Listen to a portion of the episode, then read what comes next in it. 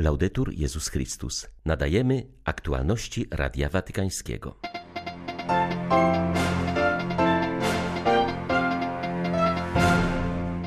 Papież Franciszek przyjął w Watykanie przedstawicieli włoskiej Konfederacji Służby Zdrowia Federsanita. Podkreślił, że pracownicy medyczni powinni dostrzegać w pacjentach braci i siostry. Ciągu ostatnich dwóch miesięcy w konflikcie izraelsko-palestyńskim zginęło ponad 60 osób. Budowanie pokoju na Bliskim Wschodzie będzie trwało jeszcze długo, uważa arcybiskup Pier Battista Pizzabala, łaciński patriarcha Jerozolimy. Na zakończenie pielgrzymki Żywego Różańca na Jasnej Górze mszy przewodniczył arcybiskup Giovanni Pietro d'Altozo.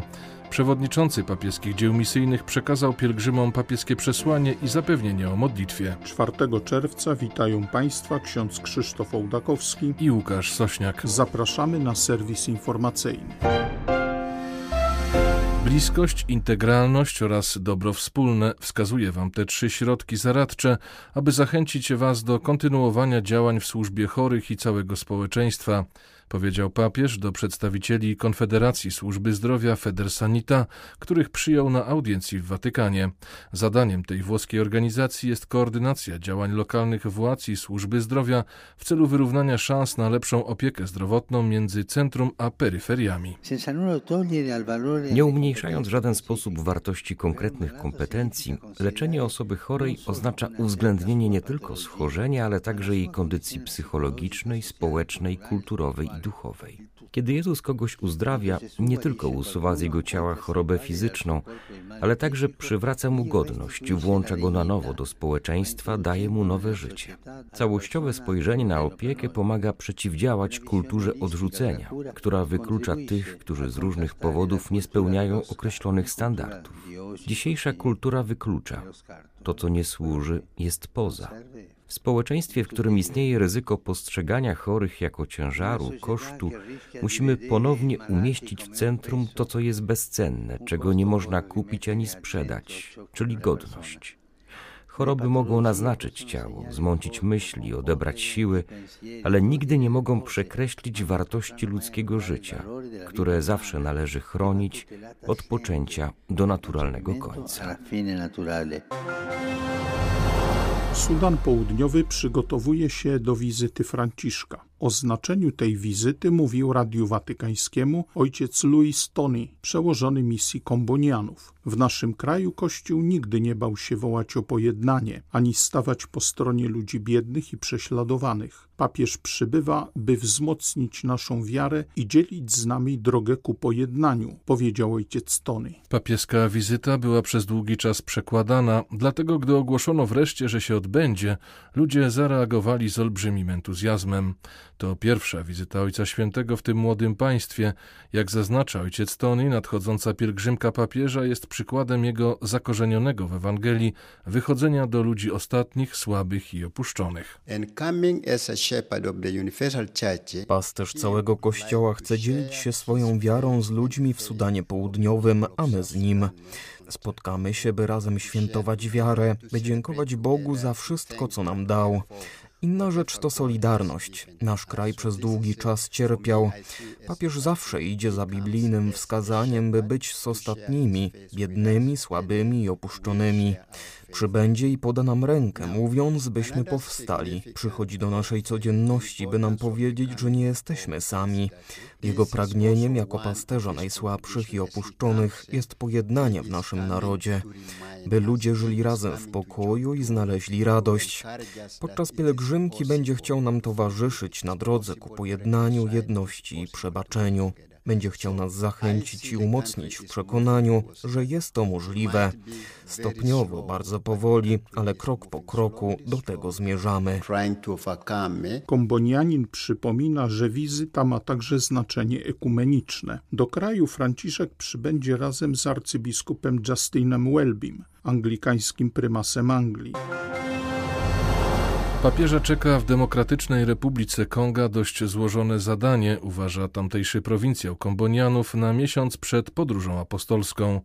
Jako następca Piotra ma on przede wszystkim umocnić w wierze kongijskich chrześcijan. Z drugiej strony z tą wizytą wiążą się też wielkie nadzieje natury społecznej.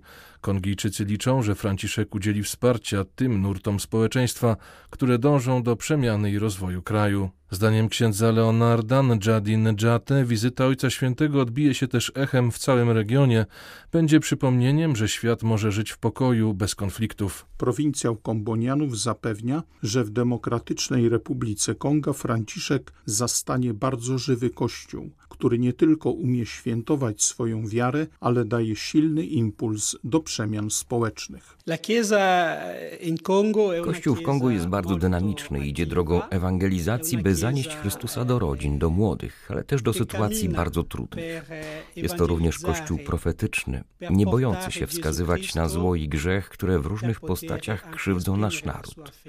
Mamy szczęście, bo są u nas odważni biskupi, którzy mówią w sposób bardzo jasny, demaskują to, co nie jest dobre. Nasi kardynałowie i biskupi tworzą pod tym względem jedną szkołę. To dodaje siły naszemu narodowi oraz duchowieństwu, by kontynuować naszą misję nie tylko na polu ewangelizacji, ale też wyzwolenia, aby nasz naród wiódł godziwe życie i był wolny w wyrażaniu swej wiary. A zatem bardzo silne jest zaangażowanie kongijskiego kościoła w promowanie pokoju i sprawiedliwości. Trzeba też powiedzieć, że jest to kościół, który potrafi świętować. Posiadamy własny kongijski ryt liturgii, którym przeżywamy radość ze spotkania z Jezusem. Z radością przeżywamy to wydarzenie naszego zbawienia.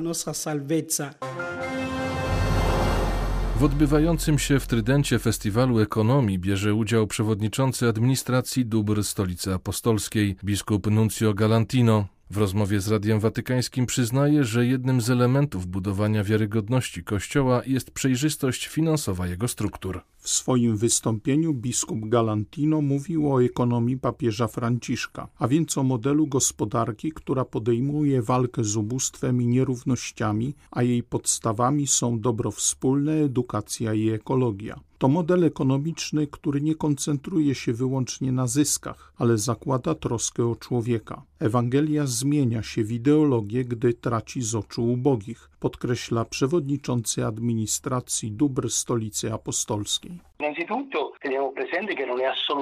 Propozycje zawarte w tzw. Tak ekonomii Franciszka absolutnie nie są teoretyczne i romantyczne. Papież zauważa, że nie ma dwóch kryzysów społecznego i klimatycznego. Jest jeden złożony kryzys, którego elementy są ze sobą ściśle powiązane. Wobec tego, podobnie jak wzrosła świadomość korzyści płynących z używania czystej energii, powinna także wzrastać świadomość korzystania z czystych produktów finansowych. Papież zachęca nas, abyśmy wybierali takie produkty. Charakteryzują się one tym, że stawiają człowieka w centrum uwagi. Jeśli jedynym celem, jaki chcesz osiągnąć, jest zysk, podążasz złą drogą. Trzeba pamiętać, że nie wszystko, co zgodne z prawem, jest słuszne. Prawa często są wynikiem kompromisu, który nie zawsze bierze pod uwagę sprawiedliwość, a więc osoby najuboższe, takie, z którymi nikt się nie liczy. Jeśli my, ludzie wiary, zapomnimy o tych osobach, to głoszona przez nas Ewangelia stanie się ideologią. Nie dość, że niebezpieczną, to jeszcze niegodziwą.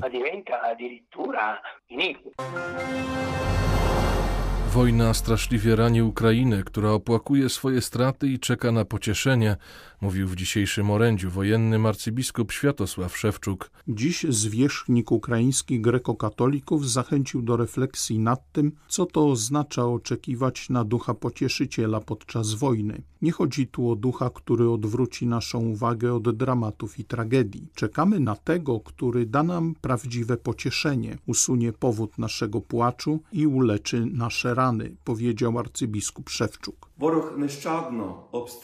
Nieprzyjaciel ostrzeliwuje całe terytorium Ukrainy, w całym kraju, w dzień i w nocy wyją syreny. Ale Ukraina nie poddaje się, Ukraina walczy. Ukraina wierzy w Boga, który jest naszą siłą i naszą ostoją. Ukraina opłakuje swoje straty. Żali swoich dzieci, które pochłania ta wojna. Przychodzi na myśl Boże Słowo, w którym naród wybrany zwraca się do swego Pana. Wiodą nas jak baranki na rzeź prowadzone. Wiemy, że nasilają się represje na terenach okupowanych. Powstają tak zwane obozy filtracyjne, które w rzeczywistości są obozami koncentracyjnymi. Na podstawie danych strony rosyjskiej wiemy, że już niemal półtora miliona Ukraińców zostało deportowanych do Rosji, z czego 300 tysięcy to dzieci. Wojna zadaje Ukraińcom głębokie rany. Płaczemy, zawodzimy. Któż może nas pocieszyć? W sposób szczególny modlimy się za kobiety i dzieci, którzy stracili swych mężów i ojców, synów i córki. Któż może pocieszyć matkę, która płacze nad grobem swych dzieci? Duchu Święty, ty bądź naszym pocieszycielem. Otrzyj łzy dzieci Ukrainy. Przyjdź duchu i pokonaj ducha wojny, ducha diabła, który dziś kosi ludzkie życia i zbiera żniwo śmierci. Przyjdź, Duchu Święty, pociesz Ukrainę i odnów oblicze ziemi. W ciągu ostatnich dwóch miesięcy w konflikcie izraelsko-palestyńskim zginęło co najmniej 60 osób. Doszło do licznych starć i przypadków przemocy na tle religijnym, które nasiliły się zwłaszcza w okresie wielkanocnym. Budowanie pokoju na Bliskim Wschodzie będzie trwało jeszcze długo, uważa arcybiskup Pier Battista Pizzaballa. Jerozolima jest centralnym punktem konfliktu izraelsko-palestyńskiego. Konflikt ten trwa już tak długo, że zakorzenił się w ludzkich duszach, wymieszał z religijnymi wierzeniami, poglądami politycznymi i nacjonalizmami. Tak skomplikowany problem będzie trudno rozwiązać. Musimy porzucić myśl, że coś uda nam się osiągnąć w krótkim czasie, zwłaszcza iż wydaje się, że społeczność międzynarodowa oswoiła się już z kwestią palestyńską i nie jest już ona dla niej priorytetem. Kościół jednak nie może porzucać tej sprawy, musi zabierać głos, być blisko ludzi i korzystać z wszelkich dostępnych instrumentów prawnych. Powinien współpracować ze wszystkimi siłami, zarówno izraelskimi, jak i palestyńskimi, którym na sercu leży sprawiedliwość i pokój. Trzeba też jasno powiedzieć, że kwestia Jerozolimy to nie tylko konflikt polityczny, ale także religijny. W tym kontekście chrześcijanie mają obowiązek, aby ich głos był słyszany poprzez dokumenty i opinie głoszone z chrześcijańskiego punktu widzenia. Kościół musi na nowo odkryć, że jest misyjny, powiedział na Jasnej Górze arcybiskup Giovanni Pietro d'Altoso. Przewodniczący papieskich dzieł misyjnych celebrował mszę na zakończenie pielgrzymki Żywego Różańca, poprzedzonej ogólnopolskim kongresem różańcowym. Specjalne przesłanie i dar modlitwy przekazał papież Franciszek, który życzył, by modlitwa różańcowa oraz podejmowane dzieła apostolskie przyniosły w kościele i rodzinach trwałe owoce. Arcybiskup Daltozo przypomniał w kazaniu, że misja i modlitwa idą w parze i to jest dziedzictwo pozostawione przez błogosławioną Paulinę. Przedstawiciel Watykanu podziękował członkom Żywego Różańca za misyjne wsparcie.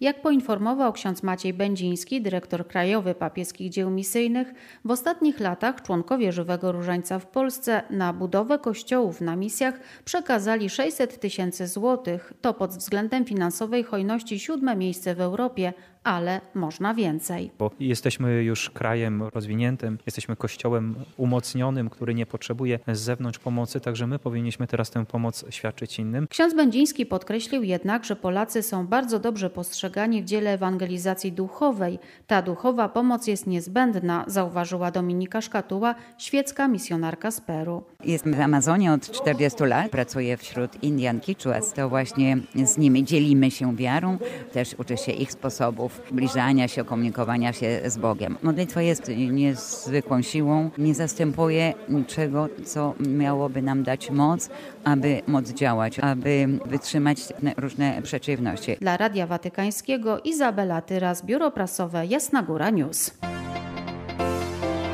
Były to aktualności Radia Watykańskiego. Laudetur Jezus Chrystus.